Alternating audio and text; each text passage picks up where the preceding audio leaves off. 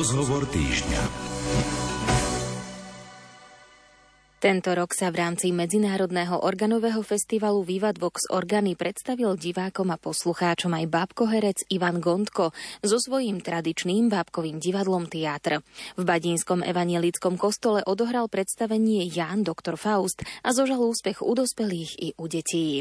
Na Slovensku by ste dnes už len ťažko hľadali umelca, ktorý sa tomuto druhu umenia venuje a tak sme ho pozvali do rozhovoru týždňa. Stretli sme sa v Nitre v jednej kaviarni a porozprávali sa o tradičnom bábkovom divadle. Ak vás táto téma zaujíma, zostaňte správne naladení. Z Rádia Lumen vám pohodu pri počúvaní želajú hudobný redaktor Jakub Akurátny a od mikrofónu Jana Ondrejková. Čo ja mám prehľad, tak e, je zo pár e, divadiel, ktoré uvádzajú, napríklad Dezorzovo ľudkové divadlo, ale nehrávajú to v tej takej tej číre, ak to tak môžem povedať, čírej podobe, vychádzajúc z takých tých princípov tradičného bábkového divadla, ktoré kedysi dávno, myslím si, tak exaktne pomenoval e, Anton Anderle.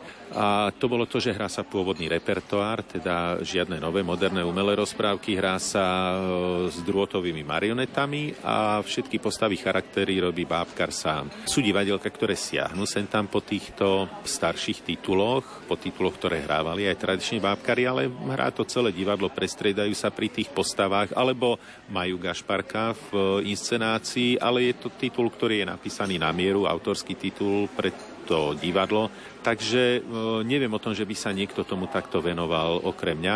Je ešte kamarát Jurohamar, ktorý má Maňuškového Gašparka a hrá to vlastne tiež v takej tej tradičnej konvencii, takže my dvaja sa tomu snažíme tak ako udržiavať to v tej podobe a ukazovať, ako sa to hrávalo bola kedy. A verím tomu, že ešte niekoho sa pridá časom, veď na školách končí mnoho disponovaných kolegyň a kolegov, a snad niektorý z nich, tak ako ja, pred rokmi nájde zalúbenie v tejto divadelnej konvencii a siahne po tých panáčikoch a pokusí sa to možno odohrať tak, ako to hrávam ja, čím zároveň dávam výzvu všetkým mladým kolegyňam a kolegom. Halo, halo, halo, počujete ma? Ak budete mať takýto záujem, ja som pripravený pomôcť vám a poradiť e, s tým. Prídite sa na mňa pozrieť. Ak by teraz títo kolegovia, kolegyne si povedali, ale bude záujem u divákov, čo by ste im odkázali? Ja si myslím, že o toto určite nemusia mať obavy. Určite nie také obavy, ako som mal ja obavy, keď som začínal hrávať, lebo vtedy e, bola na chvíľku akoby tá línia hrania tohto divadla prerušená odchodom Antona Anderleho z Radvane.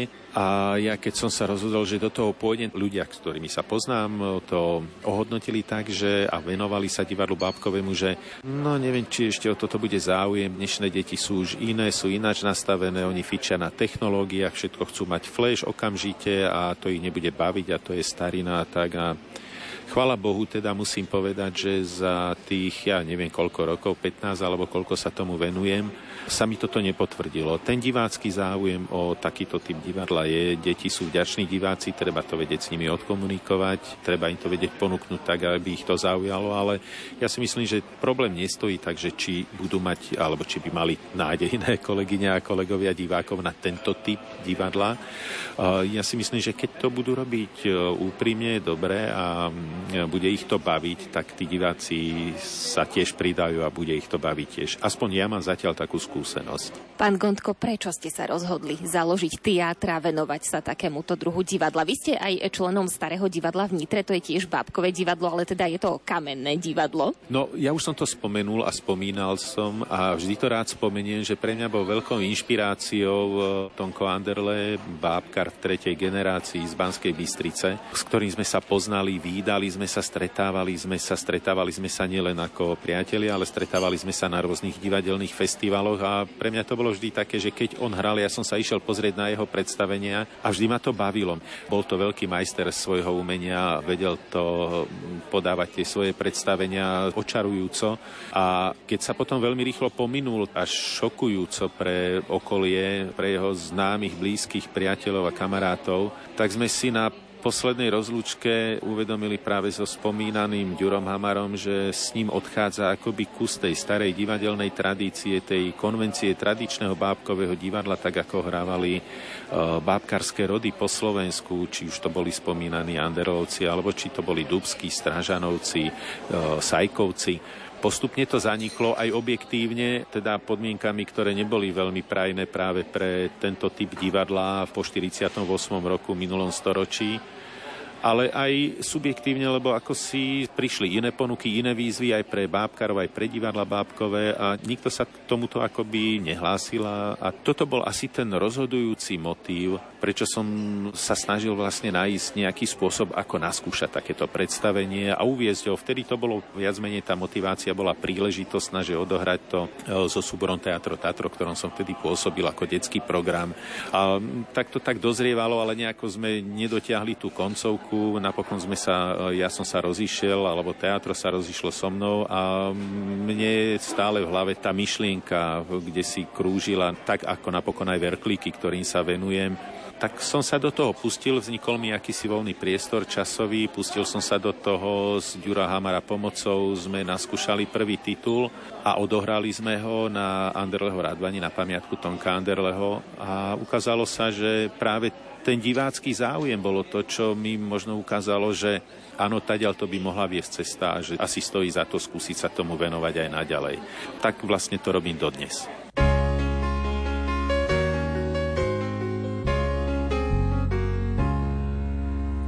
Všechno vždycky dobře dopadlo. Končí den a končí divadlo Můry a noční ptáci už si šli hledat práci a slunce v tůňce vychladlo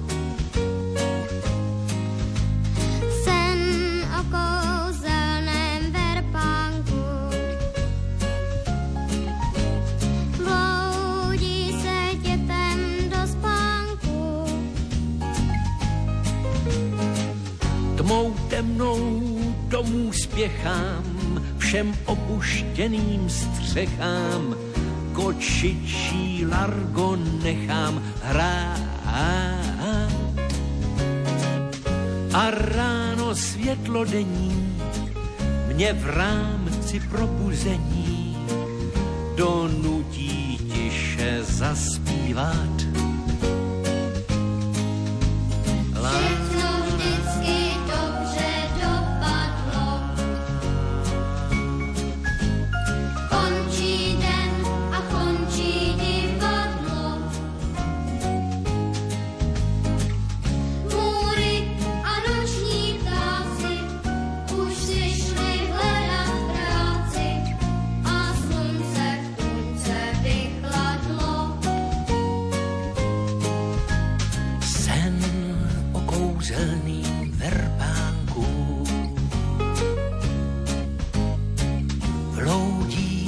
Dětem do spánku. Tmou temnou domů spěchám, všem opuštěným střechám, kočičí largo nechám hrát. A ráno světlo dení mě v rámci probuzení donutí zaspívať.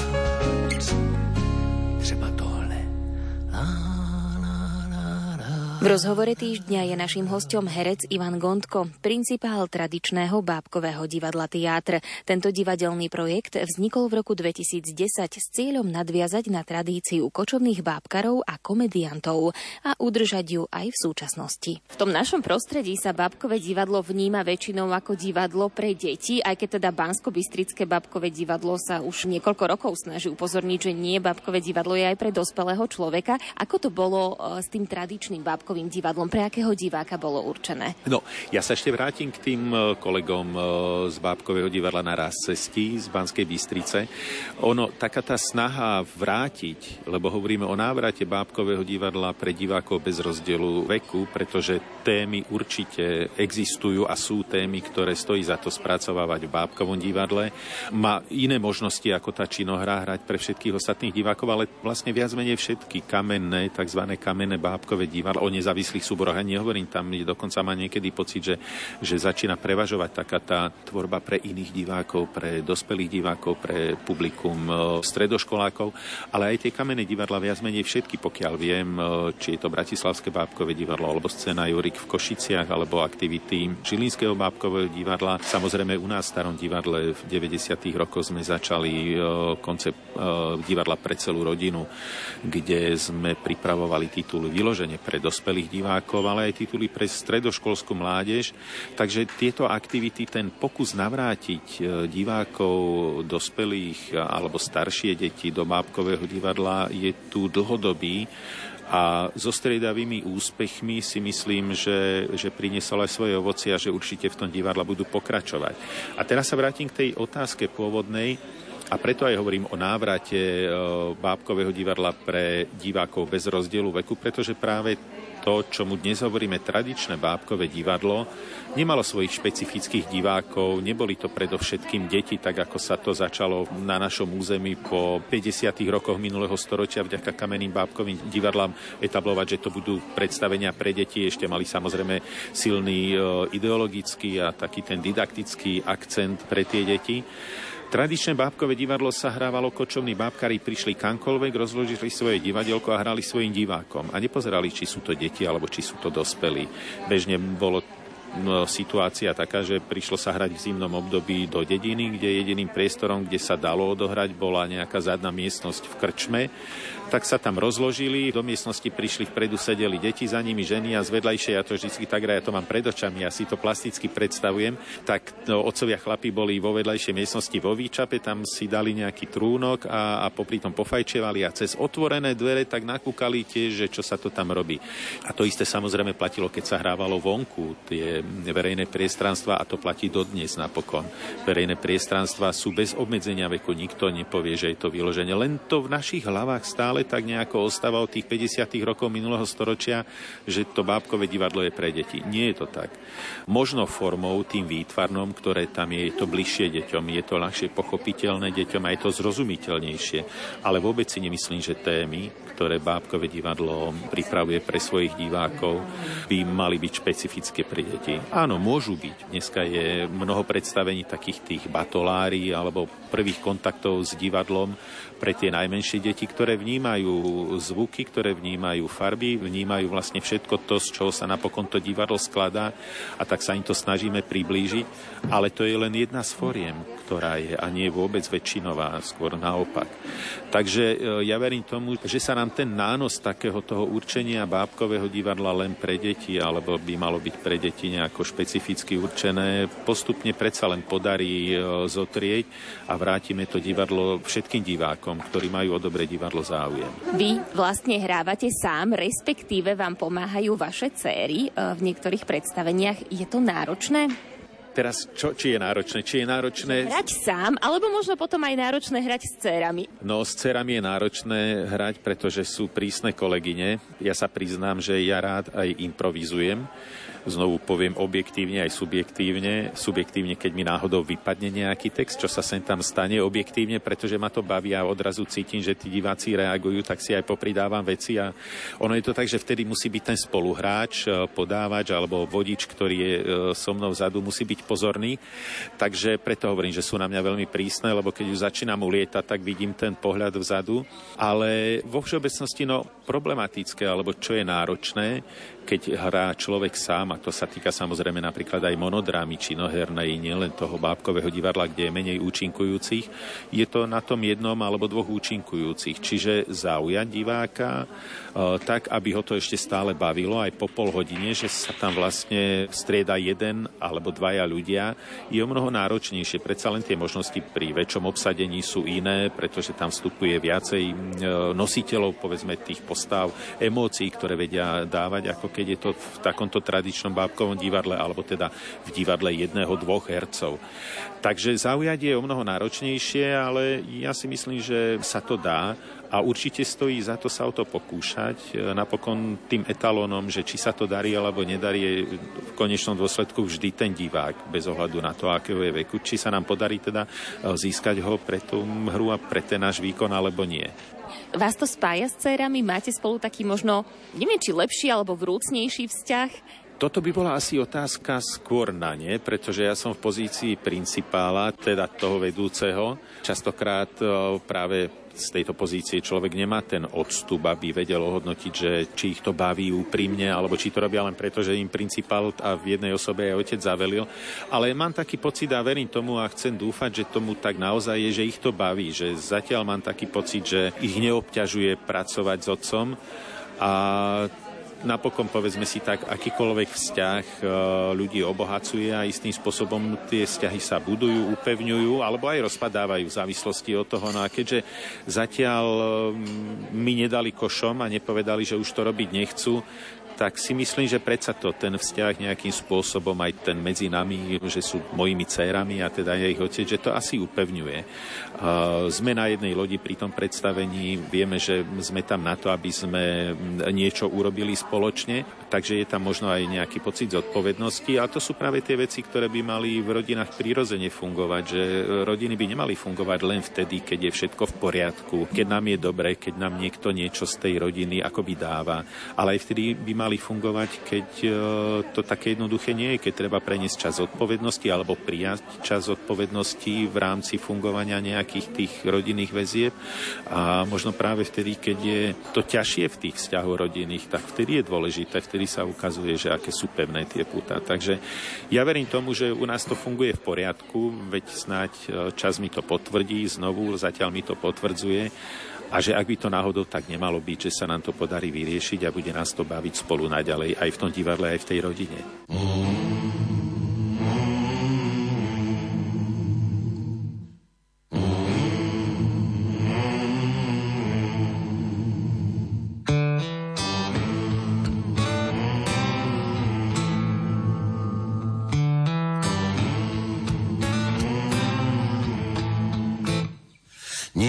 som čítal,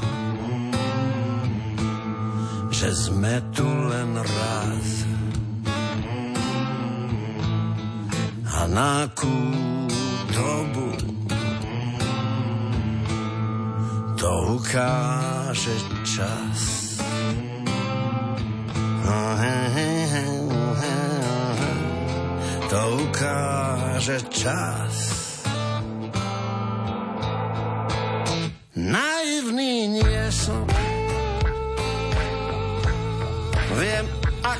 Chodí. Aj to, že sme všetci len na jednej lodi.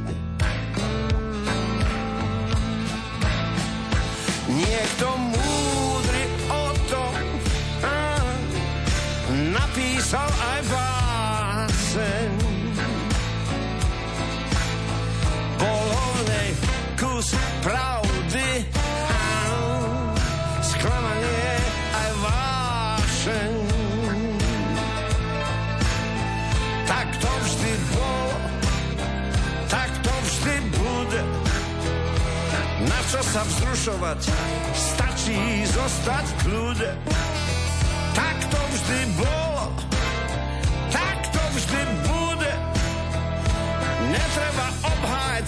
na poslednom súde. Niekde som čítal, že sme tu len raz. A posledné slovo hmm, to bude mať vždy kniaz. sa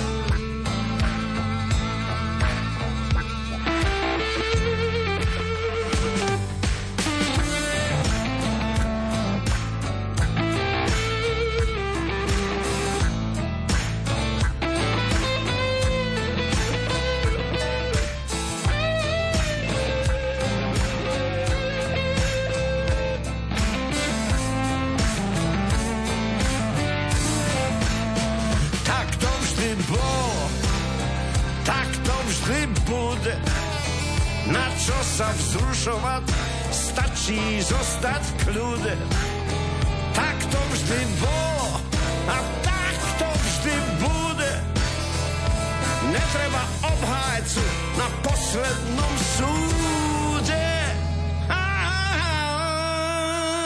Niekde som čítal,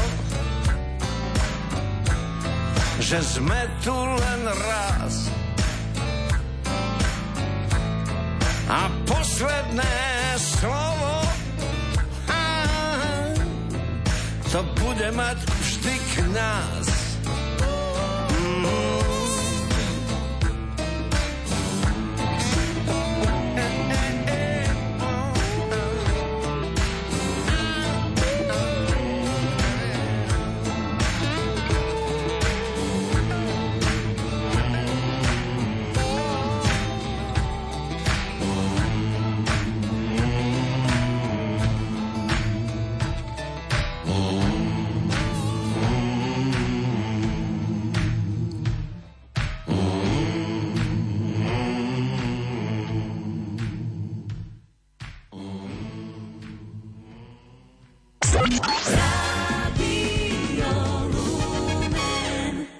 Dnes v rozhovore týždňa rozprávame s Ivanom Gondkom, principálom tradičného babkového divadla Teatr. Pán Gondko, prezrate mi, aké hry sú vo vašom repertoári? Viem teda, že sú to tradičné hry. No, ja už som spomínal, že to, čo robím v tomto prípade, lebo ako bolo povedané, som zároveň stále členom e, súboru, umeleckého súboru Starého divadla Karola Spíšáka v Nitre, tam sa dosť vybúrim pri iných témach, niekedy možno aj pri trošku experimentoch umeleckých a preto ma tak teší, že vlastne teatr e, má svoj repertoár v podstate fixne daný.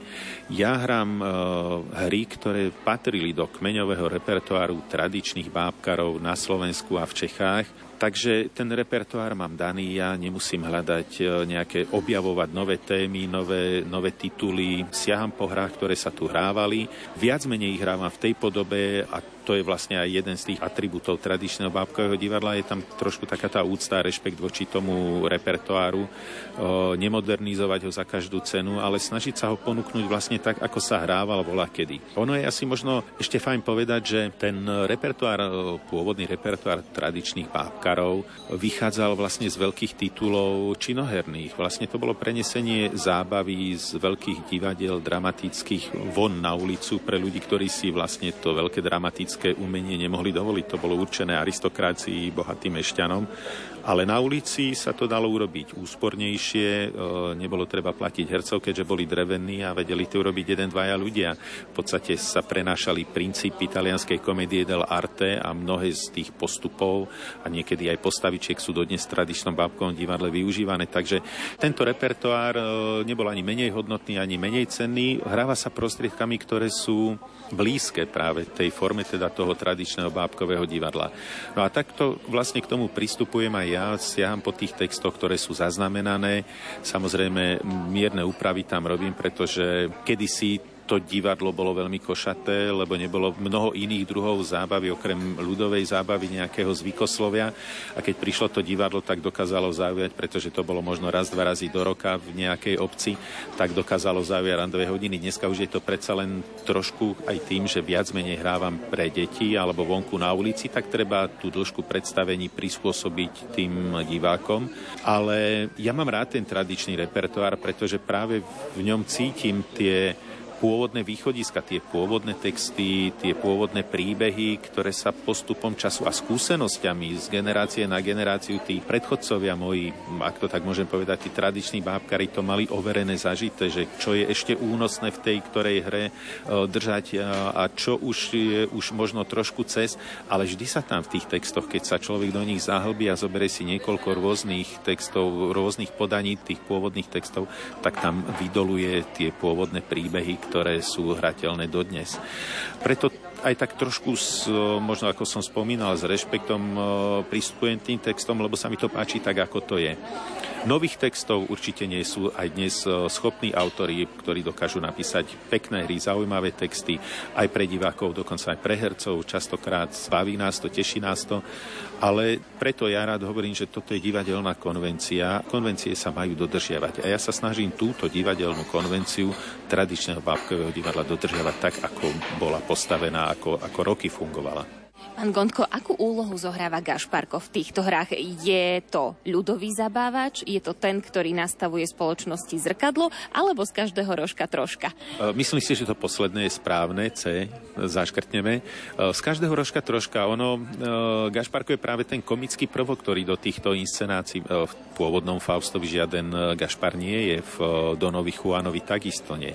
Ale to je práve to, čo vnášali tí tradiční bábkari do tých svojich predstavení, pretože vedeli, že potrebujú nejaký odľahčujúci pri tých ťažkých témach, aby toto javisko drevené malé unieslo, aby to aj diváci strpeli, vydržali a prežili.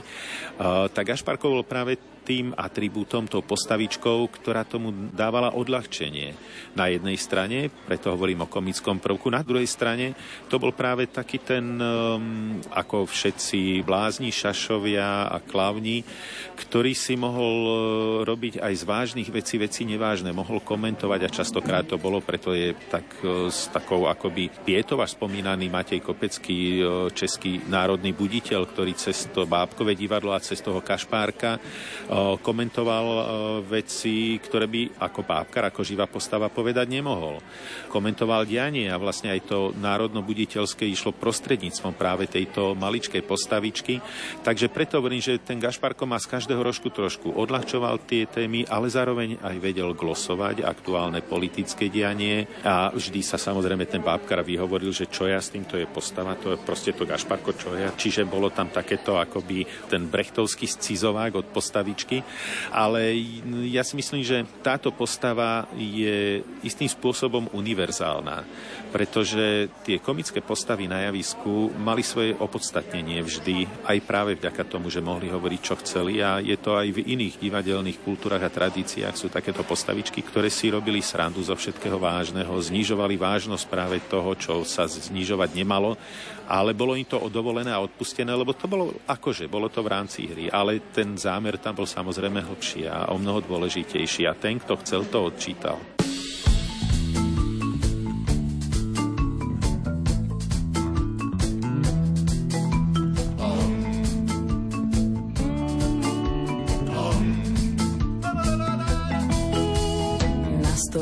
Oproti mne sadlo si moje ja Nemôžem vidieť, ako zronenie vyzerá. Pohľade na seba viem, že ak sa neusmejem, tak smutná ostanem. Rozhodla som usmievať sa viac ako doteraz. Chcem vidieť šťastnú seba s úsmevom na perách. Rozhodla som usmievať sa postupne po troške a smutok, ak aj príde, utopím v čaji v termoske. Smej sa, smej sa, duša moja, smej sa, smej sa tam na horách.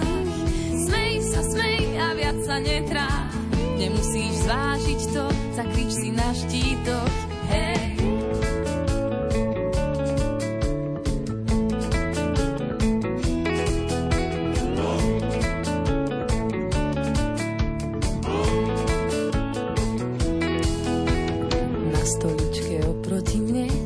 Sa na človeka, ktorý sa podľa iných vyzliekal a obliekal. Jeho radosť závisela na tom, čo sa dialo. Ak niečo nevyšlo, tak ho to sklamalo. Teraz sa však povzniesol nad, nad vlastné predstavy. Chce všetko pokrivené na novo opraviť. Nikto mu už nezabráni usmiať sa, kedy chce.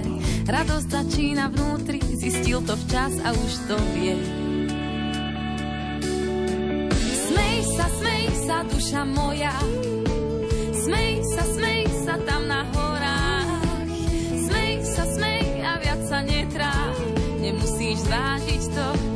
Si na štítok. Hej.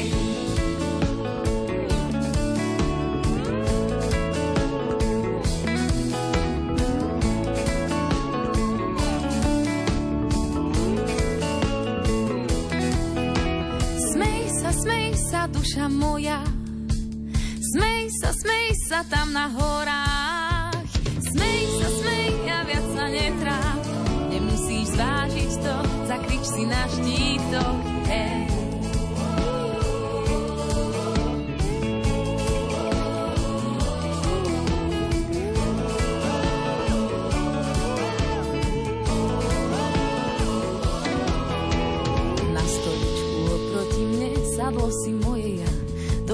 Díva na to, ako už vyzerá.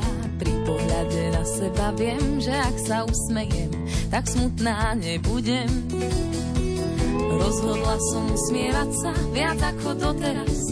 Chcem vidieť šťastnú seba s úsmevom na perách. Rozhodla som usmievať sa postupne po troške a smutok, ak aj príde, utopím v čaji v termoske.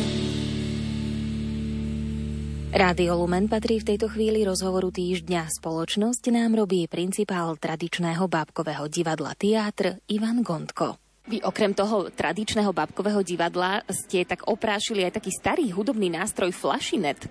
A to mi prezrate, ako ste sa k nemu dostali? Či flašinety zvykli byť súčasťou týchto tradičných divadiel? Ono to bolo tak, že áno aj, Flašinety patrili k mestskému folklóru, ktorý išiel z mesta do mesta, z dediny do dediny.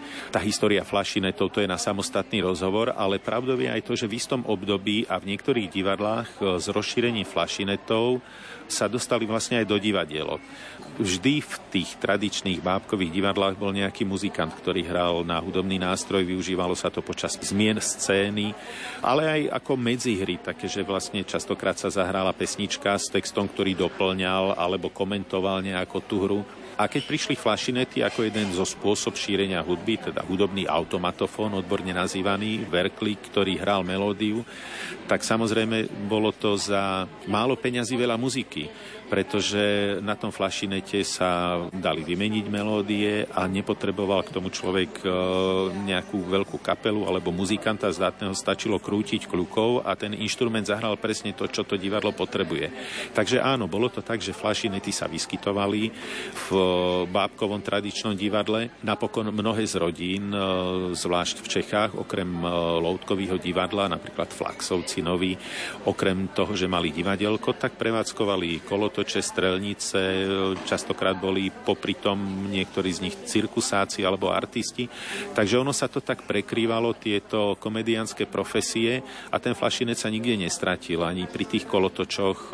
Postupne samozrejme bol nahradený inými, už modernejšími e, formami.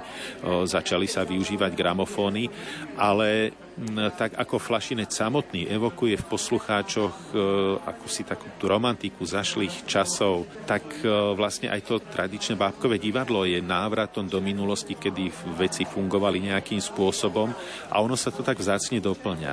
Eh, ja som tak ako si nezávisle na sebe začal robiť to tradičné bábkové divadlo a hľadať aj flašinet a začať hravať na flašinete a prirodzene sa mi to spojilo tak ako tým bábkarom predo mnou, keď sa im podarilo obstarať eh, nejaký verklík alebo flašinet, tak sa snažili ho zakomponovať do toho tradičného bábkového, do tých predstavení.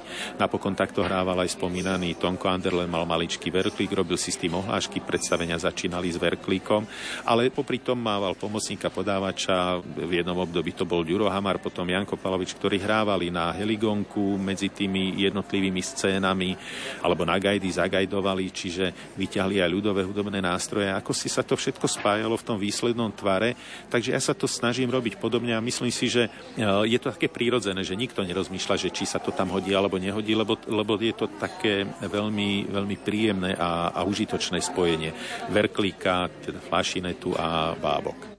Čo vás teší na tejto práci principála teátra? To je ťažká otázka, ja som sa nad tým nikdy tak nezamýšľal. No mňa baví tá samotná práca, ono je to samozrejme vždycký proces, ktorý nejako začína, je to voľba textu, výber textu, príprava bábok, scény, naskúšanie a potom vlastne e, hranie pre divákov, čiže ten proces, neviem to takto asi presne, že čo každá z tých etap prípravy toho predstavenia má svoje iné čaro a je iným spôsobom zaujímavá, ale v konečnom dôsledku vždy to speje a všetko smeruje k tomu koncovému mm, divákovi. Teda robiť divadlo do šuflíka sa nedá, dá sa pripraviť, ale a nedá sa hrávať v tom šuflíku, keď nie sú diváci, keď nie sú poslucháči. Čiže všetko smeruje a to ma asi na tom baví, že sa mi ukazuje, že napriek tým historickým nánosom, ktoré možno majú tie texty, napriek tej forme, ktorá je v podstate konvenčná a nemenná a neponúka veľa možností a divadelného čarovania, Napriek tomu to má stále svojich divákov, ktorých zdá sa to baví, radi si to pozrú, aspoň teda mi to po predstavení často hovoria a aj to, že opakovane majú o to predstavenie alebo o takýto typ divadla záujmy to potvrdzuje. Takže asi v tom tá konečná radosť je vlastne tá zdieľaná radosť s divákmi. To je asi dôležité, lebo mať sám pre seba radosť tiež nedáva veľký zmysel. Môžeme ju mať, môžeme ju prežívať aj vonkajškovo, aj vnútorne, hlbšie, aj pličie, ale keď ju vieme s niekým zdieľať, že je spoločná tá naša radosť, že sa podielame na niečom, ja tým, že niečo urobím a niekto tým, že to príjma a príjma to s radosťou, tak to je asi to najviac, čo mi to prináša najväčšiu radosť.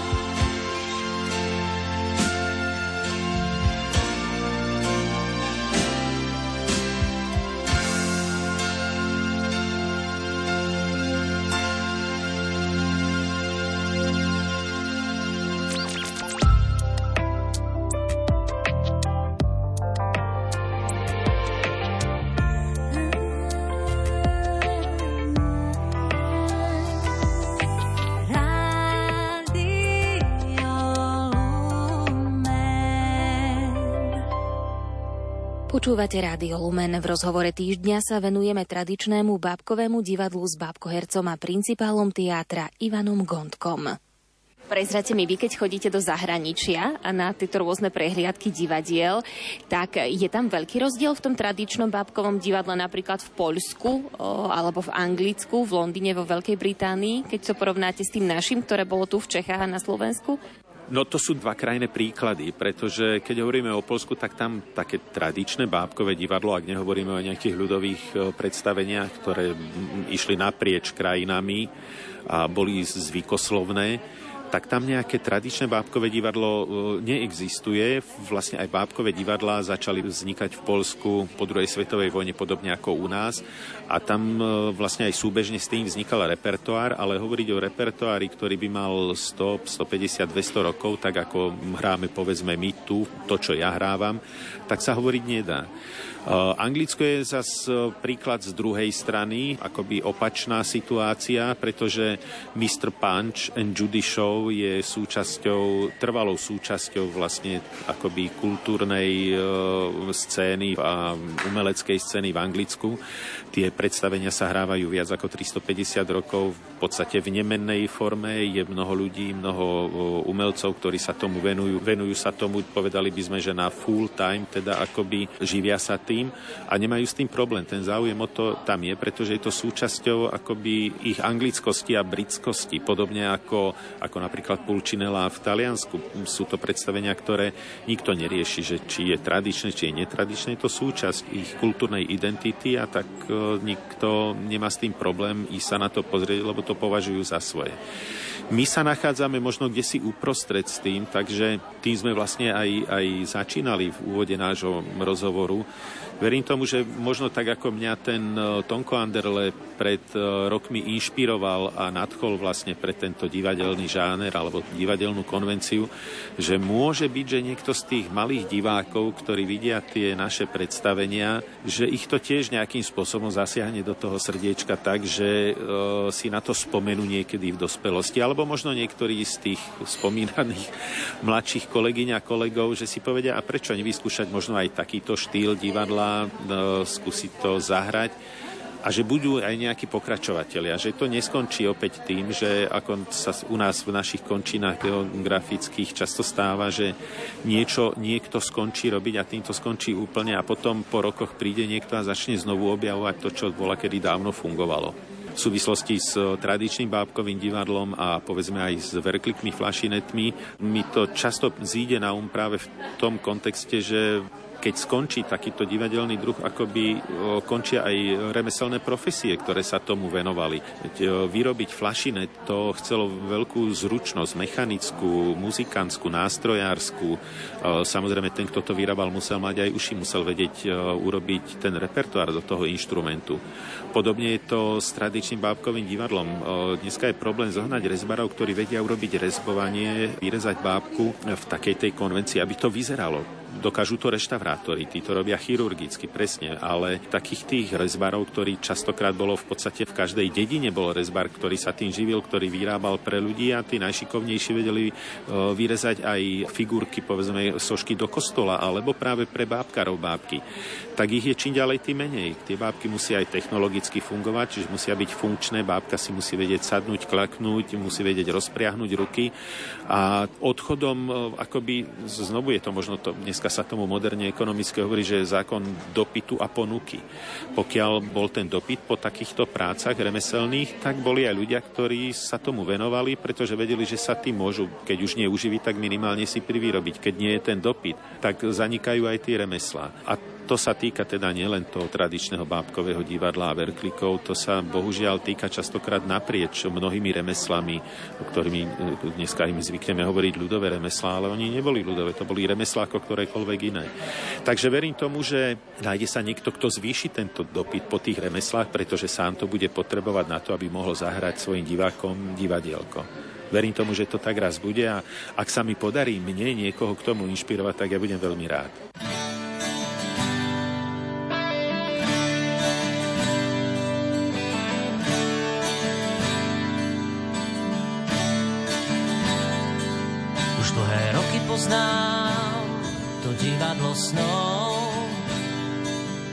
Ubité dvere starú kľučku stláčam tmou.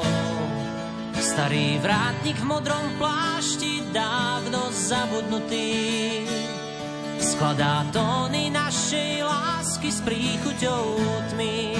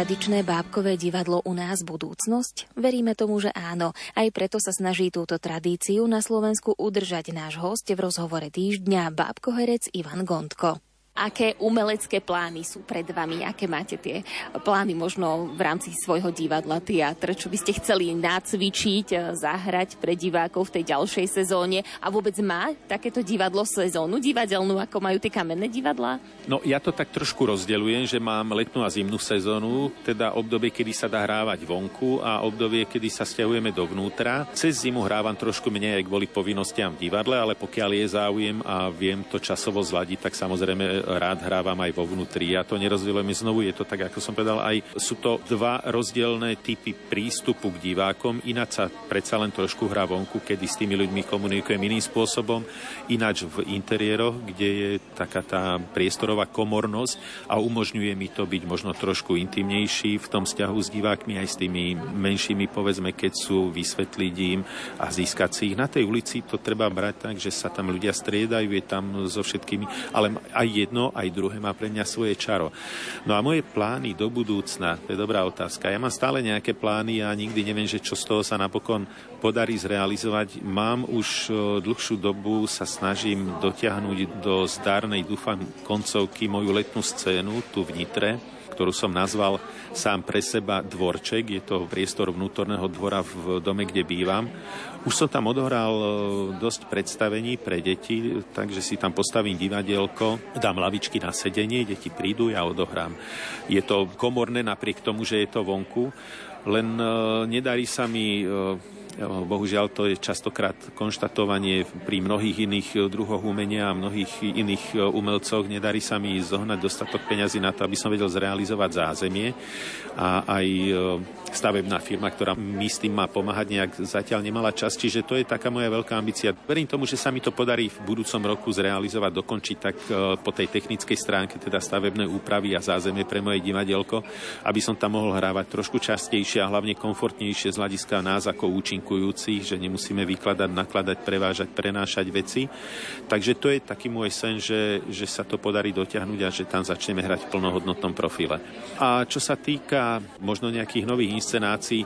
Ono je to tak, tým, že robím tradičný repertoár, tak on je istým spôsobom aj obmedzený. Čiže pre mňa je to skôr také, že sú možno tituly, ktoré sme na chvíľku odložili z nejakých dôvodov alebo z dôvodov iných preferencií sme hrávali niečo iné, tak sa k ním vrátiť a udržiavať ten repertoár živý tak, aby sme vedeli tie predstavenia prestriedať.